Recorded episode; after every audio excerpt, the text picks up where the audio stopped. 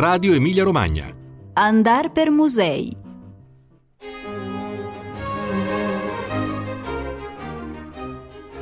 Cari ascoltatori, ben ritrovati. Oggi pensavo di proporvi un, un museo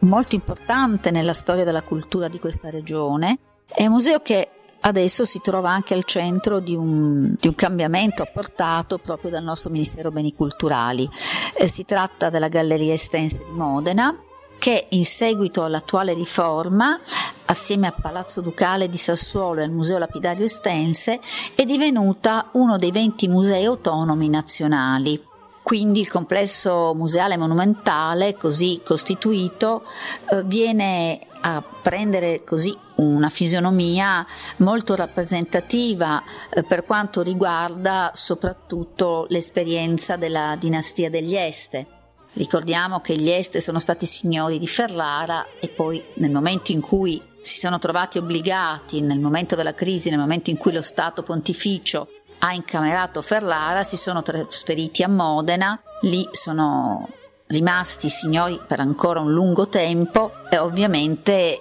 in una fase ovviamente di crisi comunque del ducato per quella che era la sua iniziale dimensione.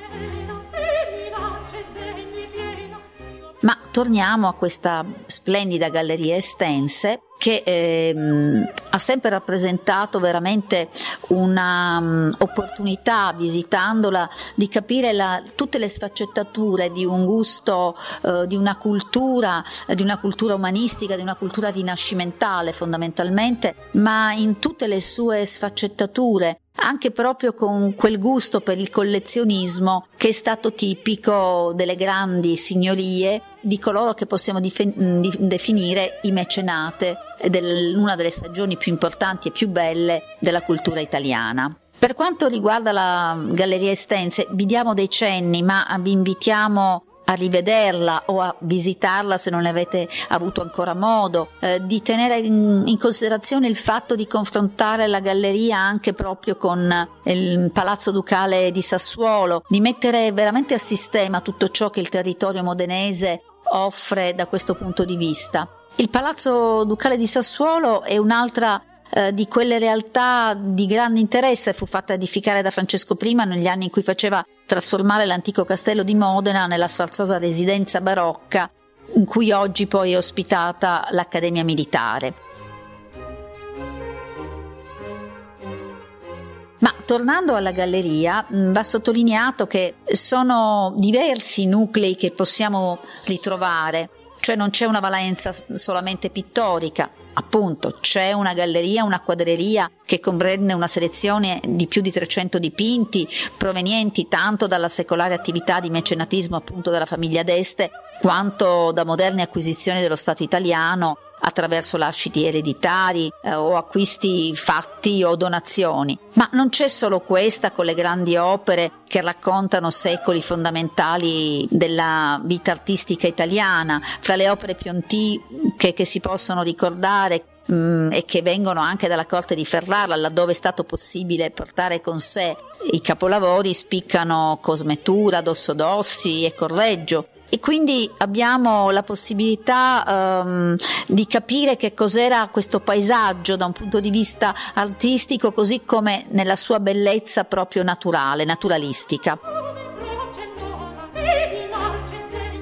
Ma come dicevo, non c'è soltanto il, um, il cotè e la parte dedicata alla quadreria. Un altro punto di forza della Galleria Estense è quella ricca collezione di sculture antiche e moderne in marmo, in bronzo, in terracotta, in parte anche qui provenienti dall'antico patrimonio della Casa d'Este, ma come sempre anche frutto di acquisizioni si va dall'età antica per giungere all'età barocca e successiva. C'è la possibilità,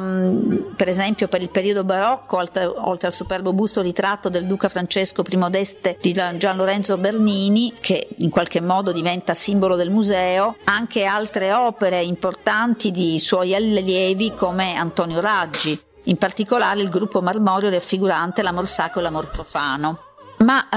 a questo ancora un altro segmento altrettanto significativo, altrettanto carico di storia e di fascino perché veramente ci riporta, insieme anche ad alcune delle opere ospitate nella stessa mm, collezione delle sculture, è il lapidario estense. Storia di scritture, di scritture esposte, storia di personaggi, storie di famiglie, soprattutto la compagine di quella mutina, di quella mm, città antica, anche se molto materiale ovviamente del lapidario e materiale anche che proviene da collezioni, ma eh, è uno spaccato importantissimo per cogliere la storia più antica non l'unica storia, non c'è solo la storia romana, mm, sappiamo benissimo quali sono i precedenti della città, però oh, sicuramente la Galleria Estense si propone come uno degli spaccati più fascinosi anche per cogliere i cambiamenti, i mutamenti della stessa scrittura, eh, della scrittura esposta, di queste pietre, di queste epidermidi che raccontano storie, che raccontano anche passioni, perché appunto è il collezionismo che ha dato vita a una realtà come questa ma tanto altro la Galleria Estense può proporvi. Dunque vi incoraggiamo in uno dei prossimi fine settimana, con quelli momenti in cui c'è un po' più tempo da dedicare a riscoprire i propri territori, a dedicarsi ad incontri, teniamo conto che la galleria ospita sempre molti eventi, insomma saranno tante le opportunità per tornare o per entrare anche seguendo il nuovo allestimento nella galleria estense per ripercorrere secoli, eh, per eh, acquisire forse una consapevolezza diversa di ciò che c'è alle nostre spalle e del perché è bene salvaguardare, oltre che valorizzare, il patrimonio di cui siamo in qualche modo protagonisti e destinatari tuttora.